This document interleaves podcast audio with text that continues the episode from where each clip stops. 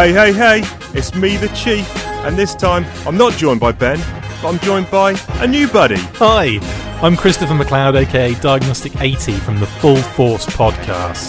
Yeah, you better believe it. So, fir- first of all, a quick thing. This is not Chris from Full Force being a guest on Talking Joe. This is a full on Talking Force collaboration. Two superpowers coming together. I mean, to me, it's likened to the 1980s when in WWF, when Hulk Hogan teamed up with Macho Man Randy Savage, they formed the Mega Powers, which was an unstoppable force, brought low by a woman. But there's no woman here, so I think we're safe.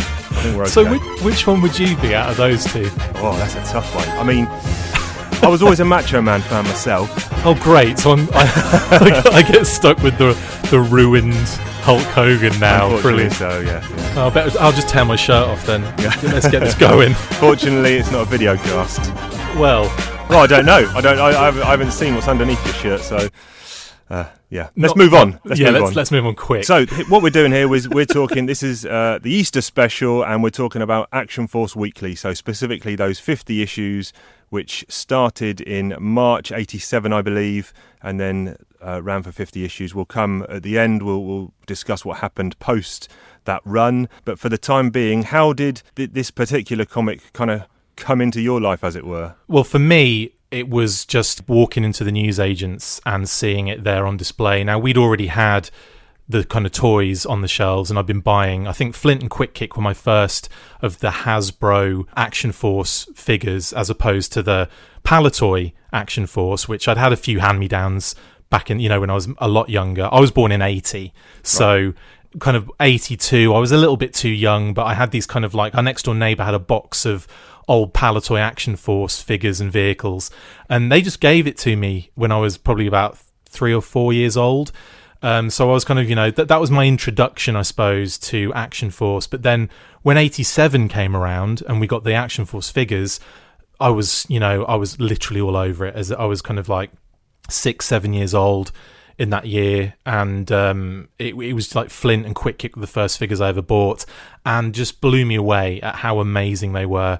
And what was interesting to me was the fact that the actual figures themselves on on if if you flip the file cards over they had like you know Flint was was David Fairborn as opposed to Dashiell in the US Yep. and also he was born in Lincoln. So it was like it was this really random thing where you're kind of like oh this is so cool. But then you're seeing the cartoon on the VHS tapes which was I think dropped around 87 88 kind of time when we started getting the VHS tapes. Uh, I remember picking up Worlds Without End and Flint's Vacation like a double on on tape. And just like absolutely falling in love with them but being really confused because I was seeing GI Joe on the vehicle markings on these videos and I was hit even though they were overdubbed so you got like full force instead of Yo Joe, and you got which is you know the reason for our, our podcast name, and you'd get Action Force replaced, you know GI Joe kind of things here and there, Freeze! This is as far as you go, Action Force! and they'd also take out certain Americanisms, like you know uh, I think it was. Uh, bum was used as a as a put down, and they replaced it with jerk. Easy, sailor, get a grip! Let me at him! I'll myrtleize the jerk! Why, you iota! which I kind of thought was like quite funny and still quite American at the same time. Yeah, definitely. I don't think any of my friends have any ever called anyone a jerk. Exactly. Could guarantee they called them like a wanker or something. yeah, yeah. But but the other thing that was really interesting was that they would take like bloody was taken out because that was deemed too violent a word to use. Uh, so instead of you bloody idiot, it would be you bloomin' idiot. So bloomins were kind of put in there, and it was really funny to hear that overdub. Alright already, I've got the bloomin' blueprints! But so I, there was a confusion there because you had Flint from Lincoln, but with an American accent on the cartoon and in the comic, you know, and it was just like, oh my god. But then anyway, when this comic came out, it was I, I can't describe to you how back in the day we didn't have this constant easy access to pretty much anything you ever wanted. And the fact that, you know, we didn't have that kind of streaming services and we didn't have the internet and all that kind of stuff, it meant that our internet were kind of comics, magazines, VHS tapes. That was the thing that we could re- replay over and over again at our own leisure. And that's where we would get all the fun and obviously playing with the toys, of course. But to build the worlds around the toys and, and your play patterns and all that kind of stuff, you really needed that character development and you got it through these amazing comics and and cartoons. So again, like walking into the newsagents and seeing the Action Force comic, it was it was big, it was bold, it was beautiful colors, it was amazing artwork, and the stories being so original to the UK just made him relatable as well.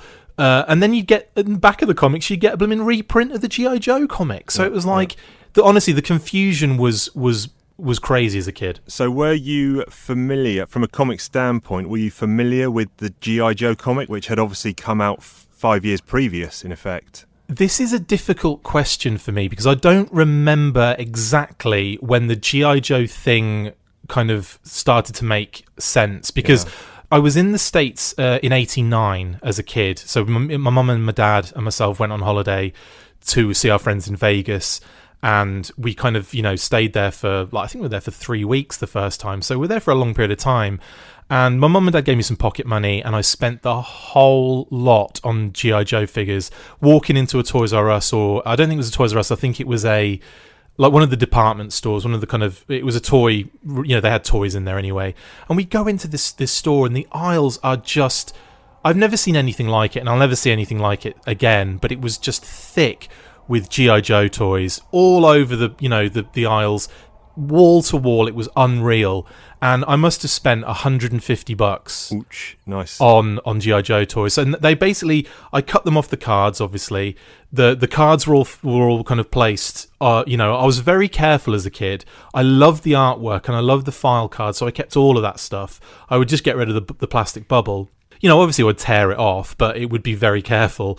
And then obviously all of the figures then went in this duffel bag of mine, and I just had this huge duffel bag of GI Joe figures from that that year, and then a few years previous where they'd had some of the other cool releases. So I knew of GI Joe. I knew of it being GI Joe then, and I think I must have pieced it together before I left for the for the US because I think we'd had friends go over to the US and they'd come back and their, or their dads worked in the US and they'd sent them toys back. So there was this kind of like I suppose like rumor going around that in the US they're called GI Joe, and then that was enhanced by the fact we would see GI Joe on the cartoon. You know, you'd see it Yeah, on like the the Mauler tank or the or the Silver Mirage or whatever. Yeah, I mean, for, for me, it was.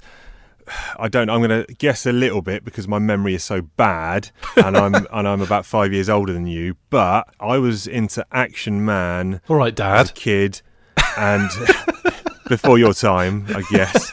And um, I get it just seemed like a natural progression from a toy point of view to then get these smaller versions. If although it wasn't connected, but it, in my head as a kid, it was. Yeah. You know, just uh, more of an expansive line of, of smaller toys and that then and I was collecting I was not that it's com- the same but it's weekly I was getting Beano Dandy and I was getting Oh. a little bit of 2000 AD but I wasn't really as hardcore into it as I would later become I'd only Yeah. pick up an odd issue of Dredd because it was a bit maybe a bit maturer for, you know Oh yeah, and um, that's when the the Action Force comic had come out. I wasn't hadn't read any GI Joe comics at that point, but it was just like, wow, this is this is the one. I'm you know I'm I'm I'm fully committed now. So, but I don't know where that I don't know where the Action Force comic actually where it came where it sprung from. Have you do you you, you may know better than me? It's Well- kind of origins. Yeah, I can take you through. I'm going to take you through a brief history of uh, Action Force quickly. Um, I'll try and be very quick with this, um, and it is written down, so I will sound like a radio presenter. That's okay.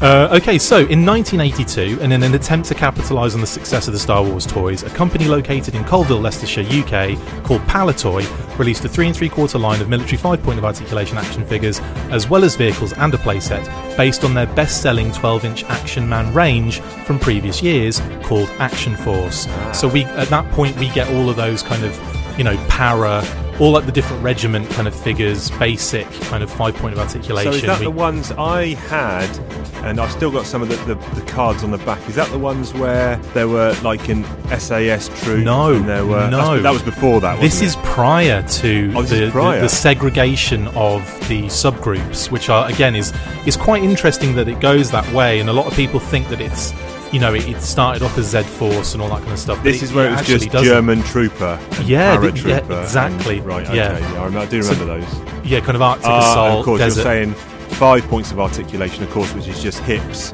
shoulders, and head. Head, shoulders, knees, and toes. Knees. yes, exactly. Cool, Right. Okay. Yeah, so at the same time, uh, literally the same year, and pretty much the same month in the US, Hasbro revealed their own three and three quarter military toy line called G.I. Joe. They were highly articulated, far superior to Action Force range, and believe it or not, neither company knew of the plans of the other to do this, despite having a relationship built up from the 12 inch G.I. Joe and Action Man brands. So even though they had that connection, they didn't know that both of the you know both companies were working on Yeah, three and yeah. three quarter figures and this was all born out of the star wars boom you know the, the fact that they they did the figures at three and three quarter size and so it was like you know these are really popular so we should do that we should kind of jump on board I'm, I'm absolutely gutted about that. I had such a good, me and Ben and his brother Gav, we had such big Star Wars collections. same Mine, it mine was massive. I had like two AT-ATs, like three Yeah. X-wings. It was, it was Wow. horrendous. House, the size of it, and I remember vividly. I've got not many memories of a, as a kid, but one, all the bad ones one one that stands out. Yeah, is a car boot sale in a little town called Verwood, outside of a supermarket called Safeway, wow and which Gav would Ben's brother Gav would actually end up working there. And I remember a car boot sale. I must have been I don't know, uh, maybe eleven. And maybe ten, and yeah uh, mountain bikes had just come out. No one in the town had a mountain bike. I was like, I really want a mountain bike. So I sold all my Star Wars at a car boot sale, probably for like Wow. 20p a figure. All these vehicles got me enough to, to buy a mountain bike, which I think was like 150 quid. So I didn't get mate much, and then yeah, nothing left now. Anyway, I sold all mine for nothing at a car boot sale, pretty much. like, mum and dad were like, you know, it, they didn't pressure me to do it, but it was like one of those things where they, when they gave you the option and said you could have some money at the end of this, yeah. you're kind of like, oh, okay. But I was reluctant anyway. And there were people waiting, like, there from, like, literally the moment we put that stuff out there, like, gannets. And we were selling, like, the figures for, like, 50p a pop. Yeah, I think yeah. I ended up with, like, 11 quid by the end of it. And it was just like, oh, all of that for nothing. Anyway, Anyway, carry on. Sorry, yeah, so the relationship grows stronger over the next few years, um, and some G.I. Joe figures were used as vehicle drivers for the line. Uh, so that's when I think it's 83, 84. Those are the years when, well, 83 when they start doing sub teams, and you get Z Force, Q Force, Space Force, Red Shadows, and Z Force, Q Force, Space Force, SAS Force, sorry, and Red Shadows, Now- who are the bad guys. Some of those were more than five point articulation, or not quite at that point. So I remember there was like, or uh, there's a, like a Yes, the, there was the- a the red shadow. drivers. There was a repaint of a Hiss driver. You had actually the um, you had Red Laser, who was a repainted Cobra Commander. You had Red Jackal, who was a repainted Destro. You had in the GI Joe team, you had Snake Eyes was repainted and called Stalker, and he was just given like well, I say repainted. He was just painted like a grey face mask, Okay. uh, just on around the mouth. And then you had Blades, who was a SAS repaint of Tripwire. I've got that. I'm looking at it right now. I've got it in the cabinet right here. SAS Hawk and Blades. Yeah, brilliant. Yeah, that was, and- again, that's the Fang repainted as well. The So repainted. And I had the other one I had was the Mirage bike, which was paint, repainted green and black, and had I think Yep. it was a repaint Quarrel. Scarlett. Yes. Yep. Yes. Quarrel as Scarlett, absolutely. So yeah, there were and Steeler as well with the with the tank. So oh, and also the big ones like Stalker and it was called Jammer and Gung Ho called Gaucho, and they were the two figures included with the HQ, which was Z Force HQ. Yeah, I've still got that jammer. I've um, I posted some pics up online when I, I came up to the loft a few months ago and had a route around all the figures. I've still got a jammer and I posted it up and I was inundated. I didn't. I hadn't. I've got no clue about the collecting market at all, and I was inundated with people saying, "Are you selling? Are you selling? Are you selling?" Yeah, people love that figure, especially the no camo Jammer variant and the different camo. But honestly, there is a few. There's a few variants of that figure that just go for ridiculous money. So that was 83 and 84, and then in 1985, basically, Hasbro took over completely and said because this was basically Palitoy were winding down, and that's a whole other episode of, of information to go through. But Palitoy were winding down as a company, and in '85, Hasbro basically just had all of the kind of figures like Duke, uh, and this is like a new rebrand of Action Force and Cobra. Red Shadows were gone, and kind of running simultaneously at the same time um, was this Battle Action Force comic. So Battle had featured Action Force in a, in a couple of strips early on, and they were so popular that they decided to make Battle Action Force, which was the IPC publication comic at the time, and they did all of the you know the Action Force comics. Which a uh, little plug of our of our podcast, but Brian Hickey and I do a, a YouTube video series called Disorder of Battle, where we go through all of the different comic stories uh, together, and review them, and all that kind of stuff. So we'll be doing another one very soon. But we've, I think we're only about five episodes in, so you can you know I you should catch uh, up with that. definitely check that out. They're fun because we do it's video based, so we look at the comic in depth and and, And this you know- is this is on that sort of crappy old, you know, paper. Yeah, like newspaper print, Newspaper effectively. print, yes. Yeah, and again, there's there's a there's a charm to it, but you, you want comics to be, you know, kind of like the real quality angle. But the, again, there's a real charm to these comics and some beautiful artwork as well. But anyway, we're not doing Battle Action Force, so that was kind of running simultaneously to this scenario. Now, when it got to this part of the storyline in '85, where Hasbro were basically just pumping out Action Force and Cobra figures on Palitoy backed cards, even though they rebranded it with the different logos, you still had the yellow and red kind of card backs.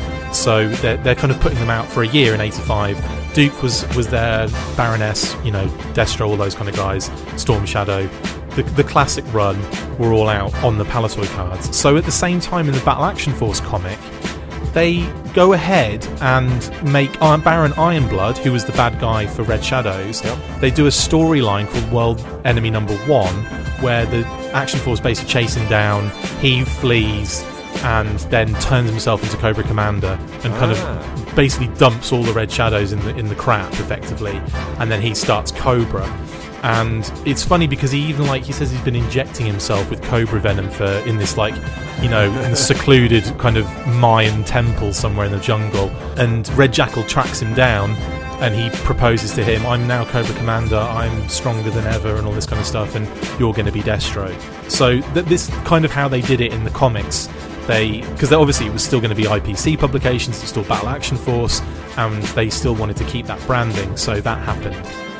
Anyway, once it gets to the end of 85, Palitoy go under completely, Hasbro take over, they take over all operations and all that kind of stuff, as they do. And from that point on, we have a two year break, and in 87, they just go ahead and rebrand G.I. Joe as Action Force. So you've got like similar card backs, kind of the black card backs with the digital explosion and Action Force branding all over it. And that's where you have the file cards that we were talking about earlier on, where you've got like David Fairborn and you know all, all the different kind of names and birthplaces and, and slightly different bios in some cases as well It's funny you should mention the bios because uh, that is actually going to form something that I'm going to ask you about. So I might as well actually start now. is it a pop quiz It's Is an it Action pop- Force pop quiz, pop quiz. It's an Action Force pop quiz, pop quiz. Question one.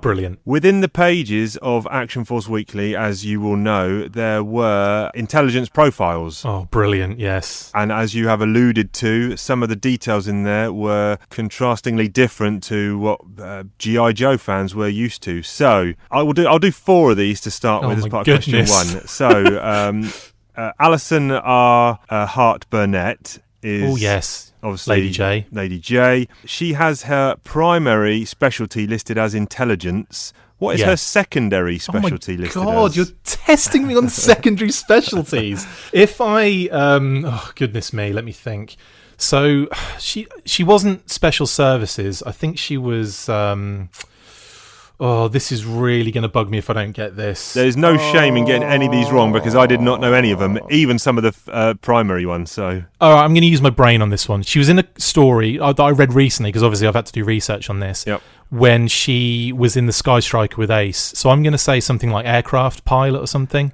aircraft co-pilot, I am giving it to you. That is sensational work there, Chris. Amazing. That Um, was a. Com- that was just. I'm just trying to be intelligent, and it worked. Um, Brad J. Armbruster. Ace. Yes. Primary is pilot for fixed wing aircraft, and secondary, Oh, he's intelligence. he is intelligence. I know that because Ace is one of my favourite ever figures of Okay. all time. Yeah, and with that Ben's a Sky big Striker was fan, amazing. yeah. Okay, Scarlett is next. Miss O'Hara. Intelligence is her primary. She's just going to be the same as Jaye, isn't she? She is aircraft co-pilot. How does this Aircraft man co- know it? He's got him. In, he's got the issues in front of him. I'm just making this up as I go along.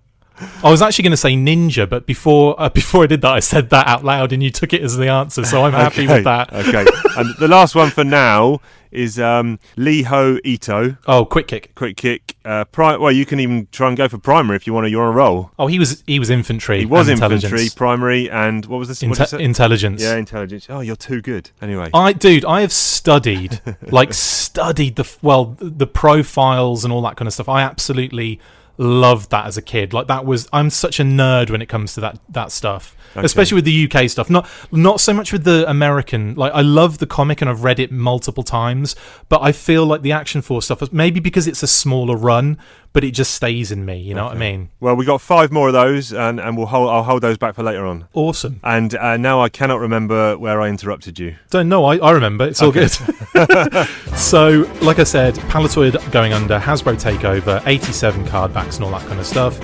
And they started releasing. Uh, buh, buh, buh. I thought I was, knew where I was. Yeah, so they, they did all of the changes and all the file card stuff, obviously to relate to kids in the UK and obviously sell to them.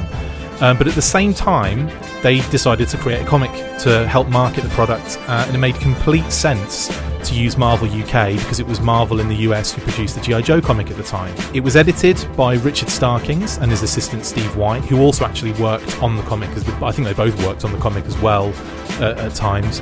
But the Action Force specific strips had no single creative team and were produced by a variety of talent, including the writing class of Simon Furman and Mike Collins, and art from Kev Hopgood, who I believe is you've been speaking to recently. I have. I'm hoping we'll- unreal. yeah, I'm hoping we'll be able to put that up as well. As as people are listening to this, it might already have gone up. If not, it's Fingers probably going to go up directly after this. Yeah. Can't wait to hear that.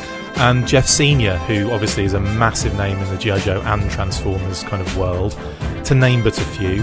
Uh, and we'll- talk, I, I imagine, about more of the guys involved as Definitely, well. The first issue was published on the 1st of March 1987 with a cover date of the 7th of March 1987 and came packaged with issue 2 completely free. It lasted almost one year and 50 issues, coming to a close on the 7th of February 1988 due to poor sales, which just blows my mind because I was I was just all over that stuff. When it came into the newsagents, we we would have like a you know the or when you ordered a comic in, if you know like they they would always have it in for you every time. And but the problem was in some of my old comics I own, they they've scribbled my name Yep. in the top corner, which was such a f- English thing to do, I, wasn't I've, it? I've got that. I'm looking at my so my issues here. I had all 50 issues hardbound into a custom collection, and, which um, I'm so jealous about. like like you said, I did post some pictures uh, before, but I'll post them again up online so people can see. Um, I, I'm looking at some issues here, and it's got a big scrawl of surname, you know, up in the corner. But uh, oh, brutal. I mean, I don't know. At the time, as a kid, I didn't really care. But then when I went through the, my prime comic collecting years, Oh, yeah, yeah. I was a bit off because I was one of those back uh, board it and bag it and no creases, you know, Yep. in that kind of boom period. But now I'm a bit more sort of laissez-faire about the whole thing. You know, if it's got a wrinkle or a crease, I don't really care anymore. I'm actually the other way around. I think as a kid, I was I was very careful with the figures and all that kind of stuff. But with the comics, I would read them so much they would just turn to dust. Like you know, the they would just be like so worn through with reading and and like folding open to kind of draw stuff and trace things. And I was just so besotted with those with those things, like the comics. It was just it was just like an amazing world for me. And obviously, we're not talking about the monthly comic which followed this, but I'm sure we could do that uh, a later date with another crossover. But that's another one to, to, that's really interesting, and the US factions will know that as European missions. Yes, yes. But yeah, anyway, so that's the history. That, well, I'm I'm exceptionally glad I had you on, and uh, I, well, not I had you on because it's a collab, and it wasn't just me and Ben bumbling around because um you've uh, you've proved your worth right there, my friend. Brilliant. Right, I'm going to actually open up my collected volume, and we'll start Oh. discussing some of these issues.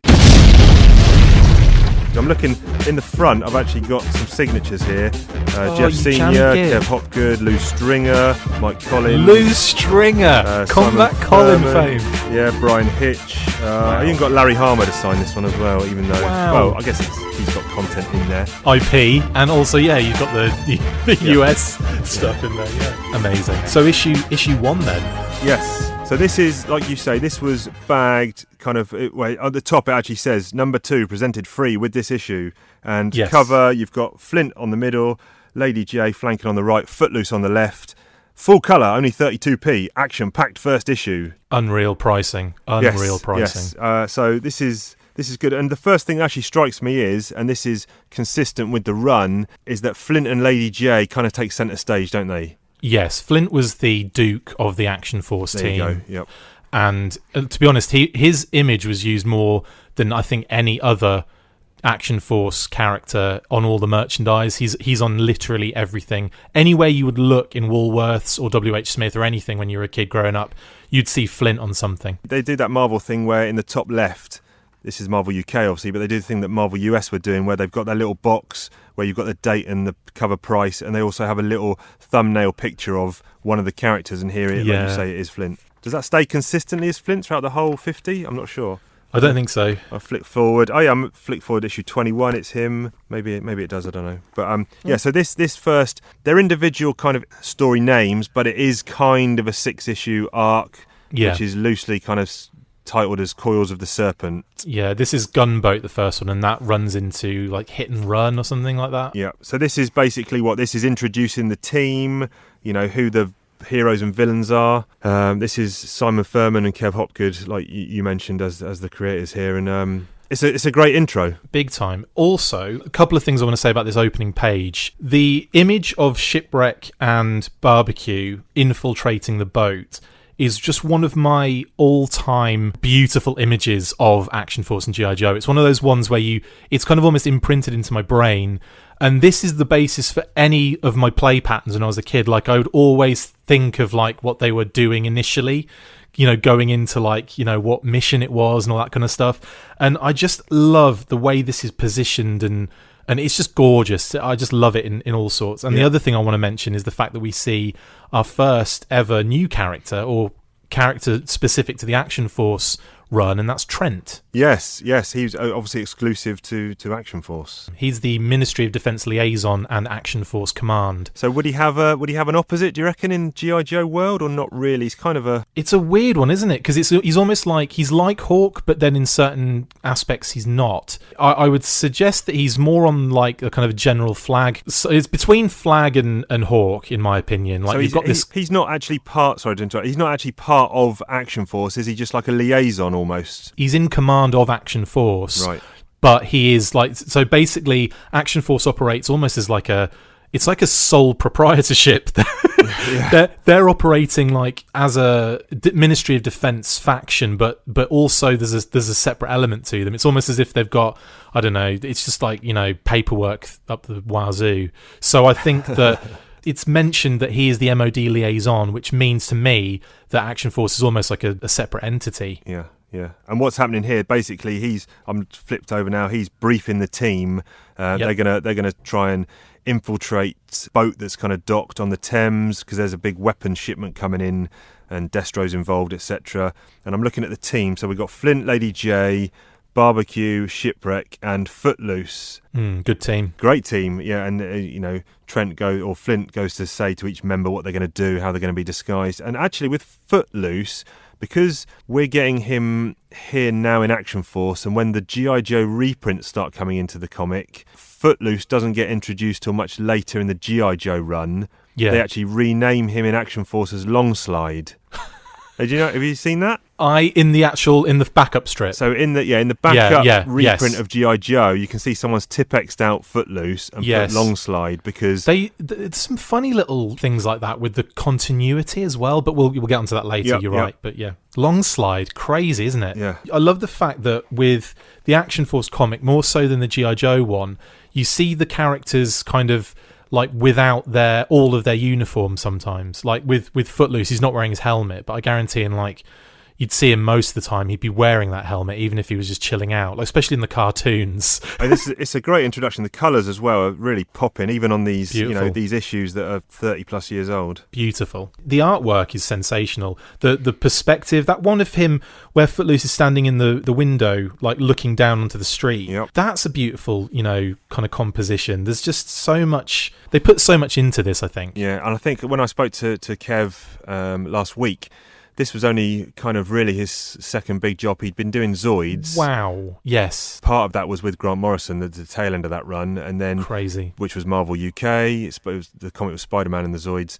and then just kind of segued over into into this. So I think he knew Richard Starkings, who, for those that don't know, Richard Starkings went on to be very very big in the world of comic book lettering, and then Mm. obviously was- Digital as well, right? Digital and editing. You know, a jack of all trades, if you will, and wrote uh, the, the great uh, Elephantmen series for Image Comics. Yeah, he's a big deal in my opinion. Yeah, yeah. He's Big, he's big at most uh, UK cons, so every time I go to a UK con, I always pop by, say hello, and see what he's see what he's got on his table. Awesome. Yeah, and then we get obviously we get the reveal of uh, Cobra and Destro's involvement, Cobra Commander and Destro's involvement, and they're unmasked as well. I wonder if yeah, I wonder if this was reminiscent of that. We just covered it on the Talking Joe podcast a couple of episodes ago. There's an unmasked issue where Yeah, Destro and Cobra Commander are trapped under the pit and they have to take their masks off.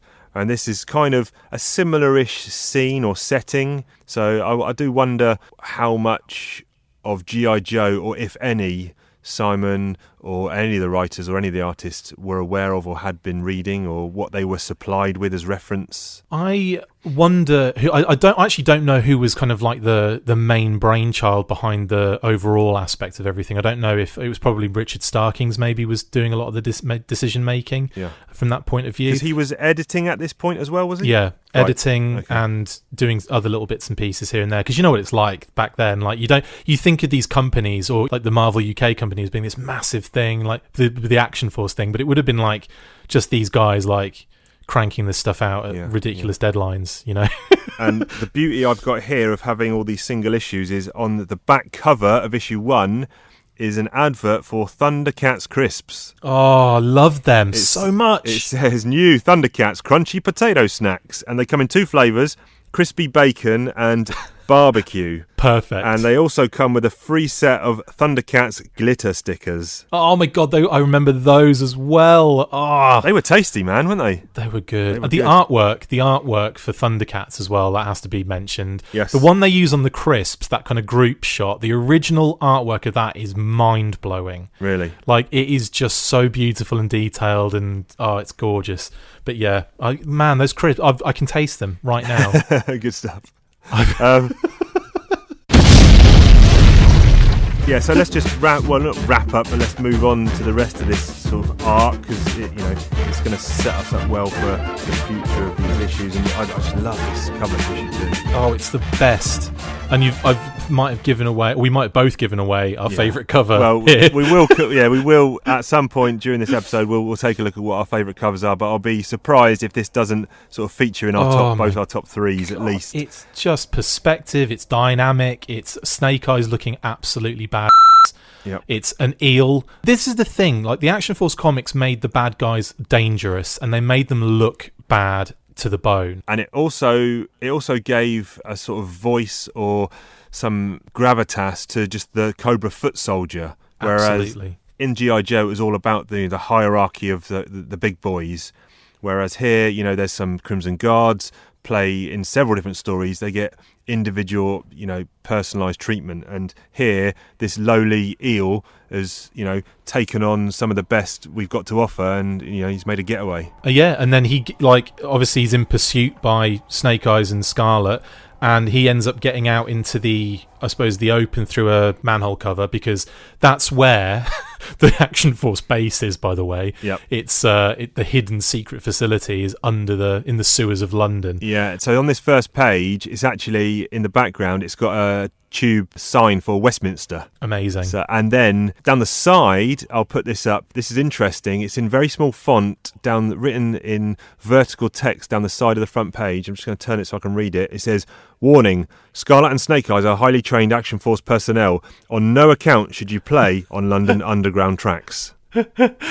and I'm sure everyone took you know Yeah. that notice of that. Yeah, because these are, for the purpose of new readers, these are American operatives from Action Force, and they they've come across the pond to take this captured eel back to the states. Yep, and and like I said, he makes his getaway. Does some damage as well. He um, manages to evade Snake Eyes and Scarlett, which is you know that's that's some skills right there. Scarlett, in actual fact, takes a She's taken like a harpoon straight through the bicep. ouch. Jeez, and Snake Eyes has been whacked on the back of the head with a harpoon gun. So this eel is like possibly the the greatest ever Cobra operative of all time. You got it. Who does he turn out to be? No, I'm kidding. yeah.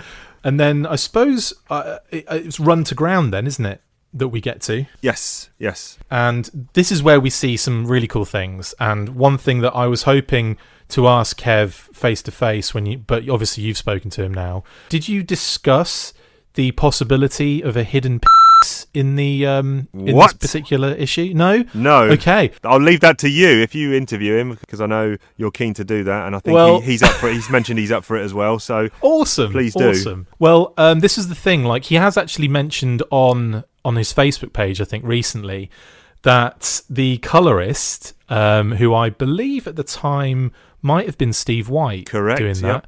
So he said that that he drew the, well he basically the the eel does a does a job on all of these punks these classic 80s kind of cyberpunks on the streets of London Yep. one of which is wearing uh, Tiger Force trousers by the way yeah, I'm looking at that page now. This is brilliant. So he's got Tiger Force trousers. One of them's got a pink mohawk. One of them's dressed like someone from the Village People, and he's swinging a chain around. yeah it is abs- I mean it's Dreadnoks before Dreadnoks isn't it really It is. Yeah. Yeah. so I'm looking uh, for oh the- I say, I say Where's the?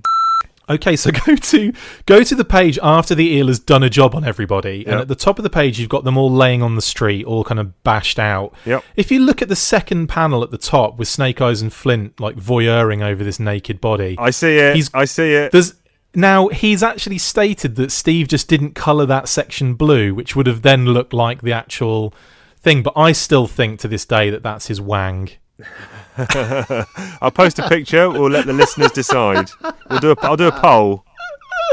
There's a poll on that image. But anyway, yes. Um, so he then obviously makes his escape dressed as one of these cyberpunks, wearing the, the Tiger Force trousers. And something I've got to point out here on the next page is the London bus has got a Transformers advert on it, which is brilliant Yeah, in a amazing. marketing. It's got isn't it? Galvatron. I think it is. it is, yeah. This is again what, and, and again, I don't know what the collaborative process was. I, I probably should have asked Kev at the time, or whether it was Simon or Kev. But I mean, they've made it very localized, haven't they? I, we know it's in London, but they've the buses and even the way they've you know drawn some of these arches leading into Hyde Park or wherever it is, or the the, the benches. It looks very Londony, Yeah, big time. which is you know a great little unique sort of thing, I guess. And that, that's the thing as well. Obviously, kind of relating it to us as as kids. Like, if you're doing this in the states, and it's like, I don't think there would have been an issue. I think we'd have been kind of like, you know, I suppose intrigued at what the US was like in a way.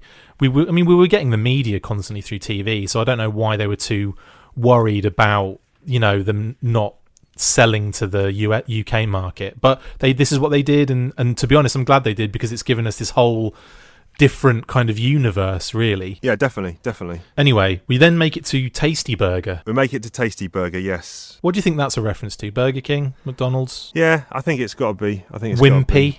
Yeah. Well, that's a great segue. It's an Action Force pop quiz, pop quiz. It's an Action Force pop quiz, pop quiz. Amazing. So, in issue seven, we see the Tasty Burger Bar. Bazooka and Shipwreck have popped in for some grub. What do Oh, they brilliant. order? Okay, so Bazooka, he loves his like e- like elongated food, just like his weapon. Yeah. That sounds really dodgy. No salads I'm- here. I'm gonna say that he. Well, yeah, he is. Have you seen his his modern day figure is huge. yeah. his every time he's depicted he's either this huge hulking or guy or a fat guy so i would have to say it's all meat huge amounts of like whatever the biggest thing on the menu is for for bazooka and who else was in there did you say Uh, shipwreck. shipwreck oh shipwreck's gonna have seafood Right. he's gonna have the surf and turf burger Okay.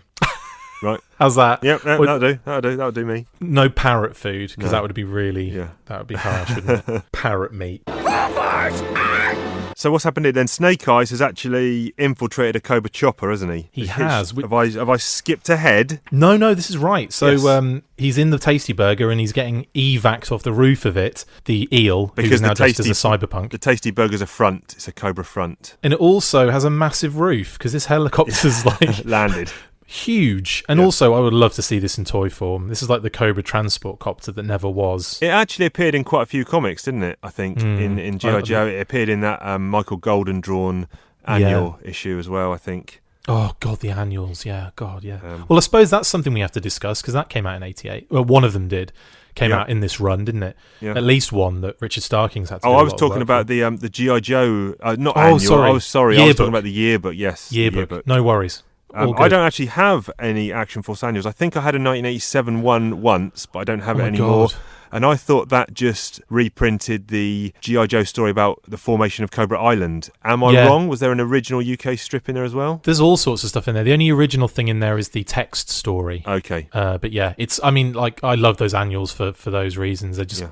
oh. and the artwork. There's loads of there's loads of exclusive artwork. When you open the the kind of sent the the inner kind of intro, you know, like when you open the the first Yeah, page, got- you've got go- that kind of Yeah. I don't know. It's it's like a double page. I think they're just called end papers or something like that. That works. Maybe. the end, the front and back end papers are just gorgeous. I love them. Cool. Anywho, yeah. So Snake Eyes, you're right. He he jumps on the helicopter as it's evacing, and there's Flint on the roof going.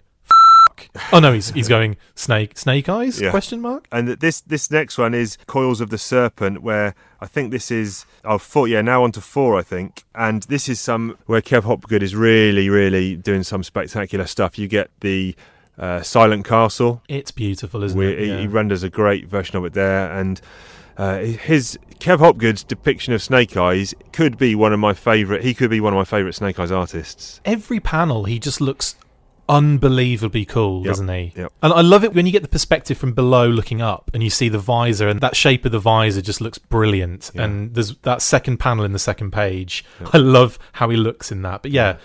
And it, I suppose we should mention as well the fact that there's a really odd continuity kind of crossover in these comics where you know the reason we're seeing this silent castle is because he's they're kind of tying it in in a weird way with silent interlude uh, not necessarily in this issue Yep. but in uh, in issues to follow which i always found kind of weird but i suppose they were doing it for the backup strips not to tie it into the us continuity right Yeah, I mean, I guess because I, I was kind of looking at sections where that actually happens, and I think one of them is in definitely in issue seven where Gung Ho gets sliced up by Storm Shadow. and they reveals the arashikage tattoo And that then- that's yeah. why because when they start because when they when we start getting reprints in Action Force of the of the back material, it doesn't start from GI Joe one. no It kind of starts at around 20 something tw- yeah, it starts around Zartan. It's around twenty five. Yeah And Silent Interlude, which was obviously 21, isn't kind of in the same place. They don't put it before 25. It just kind of floats around. But yeah, so 25 is where Gung Ho is already in the hospital. And so to justify why he's in the hospital have been cut up, which happened in G.I. Joe 24, the Russ Heath guest art one, where Cobra Commander escapes and Storm Shadow jumps out of a tree and cuts him. Instead, they have a, a story and uh, Geoff Senior art where it's it's amazing stuff where Storm Shadow cuts down Gung Ho. Yeah, and brutally as well. That's another thing about these comics I'd like to mention. Um, more so in Battle Action Force, it was violent as, as all hell, but they don't really hold back, even in the weekly issues. There's like a real, I don't know, there's a real kind of violent edge to it, more so than any of the US comics. Yeah, definitely. Because I mean, even even just finishing off this this first arc, Snake Eyes is in the, the Silent Castle. He's now escaped. We we get the Dreadnoks who have been let loose to hunt him down through the snow. And like you say here, Snake Eyes gets shot and he's bleeding. You know, and then they're actually depicting the blood on a on a letter that he wants to a telegram or a, a fax or whatever he wants to send to the team. A telex, yeah, that's it. oh, he's written down. I want to send a telex. Brilliant. But you know, I, I'm sure the depiction of blood was probably something that was potentially frowned upon. But Unfortunately, the telex didn't have anything written on it either because he didn't. He couldn't. yeah, it's just like, what? Oh, it's from Snake Eyes. What does it say? It doesn't say anything. yeah, But yeah, uh, the, uh, seeing the Dreadnoks, I, I love how even though this is one kind of continuous arc, it's so different from story to story visually as well. Like yeah. there's a real like now we're in the snow of all things. Like who would have expected that after the Silent Castle? Like straight, you know, straight away. It's like wow. Yeah. And it's just it's just beautiful. This is something that British creators have always been good at, especially with 2000 AD being an anthology and only having Big five time. or six pages to tell a story. Yeah. Even though it's part of a multi-story, this is kind of what you what you've touched on there. Even though six issues kind of is the overarching storyline and plot, each one's individual, and within five or six Yeah. pages, these creators are able to tell a story with a start and an end that is, you know, not rare. It's rarely seen in US style comics. Yeah, I got to the point now in reading recent comics as well where you can tell when the story's getting a bit tired and they're just not really trying or they're just struggling for ideas and you'll get that thing where it doesn't it ends but you you turn the page looking for the next page like thinking like well hang on there's no indication this is the end of the story Yeah. there's nothing to really say that and i'm not saying you need to have an end but something like a little mini cliffhanger or like you know something that could be that could lead into something else and it sometimes it's just left open and it's I, I find that really lazy so what they did with the action force comics you're right it's like they made these really like compact little stories and they work standalone but also together in Yeah. six issue arc and now we're in paris Yeah, the team has, has tracked down some Cobra Terror plot to blow up the Eiffel Tower. of course Why not? this is another good thing it's it's it's international global we're moving around the world i Yeah. like that And we got a couple of Ben's favourites here. We got Airtight and Alpine showing up. brilliant all the a's Yeah, and and again, So- like we were saying earlier, you know, this isn't specifically Destro or Cobra Commander. This is just Crimson Guardsmen, both and very interesting, uh, male and female, which was which Yeah. was really nice to see. yeah like already quite progressive Yeah, yeah, back then. And uh, yeah, you're right. Again, this goes into that that thing you were talking about with the eel, like making a trooper like interesting, but also selling the Crimson Guard figure, which I don't think really needed that push because it was such a bad figure in the first place. I wanted that. As soon as I saw it, I was like, oh, "That's mine. I, I need need." yeah. So you can see that they're like trying to say, well, hey, it's not just a trooper. You can actually do things with these with these characters. You know, it's almost like giving the kid the the idea, yeah. which is brilliant. Yeah. Yeah. You saying uh, need? I have got a card back of an old Palitoy one uh, with the first those first wave of Action Force characters that we know as GI Joe characters. Yeah. And on the back, I've I've written, and this would have been you know when they came out, when the cards came out, and I've put need, need, got, got, need bad, need bad, need bad. Amazing. And, uh, Amazing. That is just so that is such a British thing, I think. I mean, it might be an English uh, American thing as well, but the whole thing of like, you know, trading panini stickers and cards and all that kind of stuff, it was always like got, need, shiny. It was Yeah. always those are the three words you ever heard Yeah. as a kid in a playground. Yeah. Got, got, need, need, shiny. And it- like that was it's what is the value? Is a shiny worth five? Is it worth ten? Does it depend, depend on the shiny? D- depends on the shiny, I think. If you had just like half of like QPR, Yeah. I don't think you really cared too much that it would just had a shiny It, background. and and again, the, unbeknownst to you, I, I'm not actually looking down here to my right. I dug out uh, a Mexico 1986 sticker album. oh, you beauty. Uh, Pique was the uh, the mascot, and I'm looking at the England team. Peter Shilton in goal. Shilton, Shilton. Oh my goodness. Um, and it wasn't. It's Parker? not. It's uh, who's in? No. Uh, oh no, that would have been 90, would wouldn't been it? So 86 would have been. Oh goodness me. You want to have a guess or No, strikers? no, I'm not doing a football pop quiz. Strikers. Oh God, Hurst. No. Um. Well, well, God, 86. Think, Um, think. I'm going to put you out of your misery. It's not Lineker, is It it? is Lineker, yes. Oh, thank goodness. Uh, not Gascoigne. He was 90, No. right? Yeah. So it would have been Lineker. Ch- uh, uh, B- Ryan Robson. Bryan Robson. Robson was in there for midfield, yeah, yeah. Oh, Keegan. No, after his time. Oh, it was, wasn't it? Oh no, you're gonna have to put me out of my Uh, misery. up front, you had uh, Lineker. They listed Chris Waddle as a striker. Waddle, fudge. Of course, I had his haircut Kerry, as a yeah, kid. he's got a mullet in this. Most of the team have got a mullet, actually. Kerry Dixon, who was a forgotten oh. Chelsea striker, Big time. and Mark Hateley.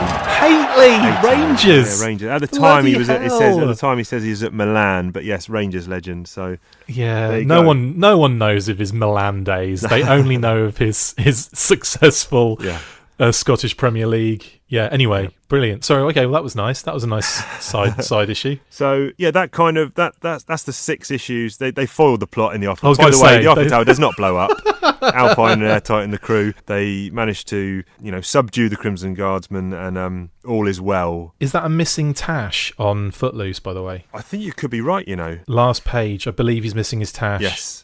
Yes. Oversight. Or someone forgot to colour it in again, and it looks like a instead. No one told him he had a on his face. Amazing.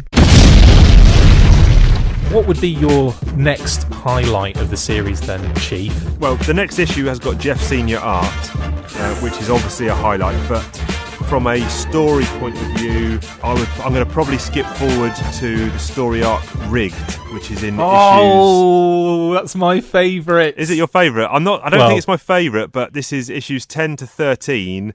Geoff Senior's on art for 11 and 12. I bloody love this story for a couple of reasons that I'll explain at the end. In fact, just before we jump onto that, I've come across this page here, and if you don't mind, we'll just discuss this quickly. Yes, go Uh, for it. This is uh, something the comic had every now and again. It's called the TAC page, the TAC page. TAC. I don't know what that stands for. I'm going to say tactical something something. Do you know? Uh, I do know it's the. While you're Anyway, looking that on. up, Go the, for the it. TAC page would highlight different vehicles and weaponry. But the, the thing I loved about it is someone. pres- Tactical Arms Compendium. There you go. There you go. Build a library. Build a little library of of uh, arms. And the thing I liked about it is it would have a specialist who would speak about the, the weapon. So it wasn't just, you know, bland text. So here we've got Footloose, and he's telling us about the Winchester 12 gauge shotgun, Amazing. which is officially known as the Defender, but known by most soldiers as the trench gun. Flint's own trench gun is a customised marine weapon which uses chrome plated stainless steel for protection against salt corrosion. There's some detail there, isn't there? This is particularly useful for Flint as Action Force operations often take place at sea. The wooden stock has been removed and replaced by a pistol style hand grip. This reduces the length of the gun, so it makes it easier to conceal and handle in confined spaces. Amazing. There you go. Do you know what's really cool about this as well? It was at the time I was really big into kind of SAS, guns, and there was a collected series of, of magazines called Combat and Survival. Do you remember those? I do. I don't think I had any. I used to love them. And then there was there was also I think like a it was like a guns and ammo style kind of similar thing called like like I think it was just called like guns and weapons and guns. I can't remember what it was called now. But again, like I was so into all of the different details that when these things were in the in the comics, I was like, you know, just in my element, going nuts, reading these things and and just loving every second of it. The amount of detail that went into this is so I don't know, far and away more than anything and anything else that's come after it. You don't get that level of detail in, Yeah. in, in these things anymore, do you? Yeah, and I mean it wasn't just they did TAC pages for. Then they did them. They did some as posters, didn't they? Centre page spreads. Yep. And I actually had those. Which on, I had them on my wall. I had those Yeah. on my wall as well. Yes. So some of these are missing from my issues, uh, but I think I've still got the Sky Striker one, possibly the Had. Dragonfly and the Snow. the Mauler sticking up. Don't have the Mauler one. But also, this TAC page would even do things like I found one which was the Mars GM 212 thermite grenade. Yeah. I mean, if you ever need to know about that, then this is the place to go. So, There was the M16A1 with M16 uh, M603 grenade launcher or Ah, something like that that was I- stuck in my head for I, I- years. I have this one here as well. It's it's Footloose again, and he's telling us about the M16 M203. oh, nice. So the M16 ArmaLite rifle may not be the world's best assault rifle, but it has sent many a Cobra trooper diving for the dirt. But it's the one that was given to me. Yeah. Uh, the gun weighs 3.72 kilograms and fires 5.56 caliber bullets at a range of up to 800 meters. I use a number of accessories with my M16. These include a bayonet, bipod, telescope, and night sight. My favourite is the M203 grenade launcher, which fires a variety of 40mm That's it. grenades. M203, That's that was it, it, yeah. There you go. So Ama- Footloose is uh, giving us the lowdown. Amazing. Yeah, the TAC pages are great. Yeah. And I love those posters. And uh, the Tomahawk was the other one I had, but I think that that was in like the later like the later monthly issues possibly. Right. Okay. Okay.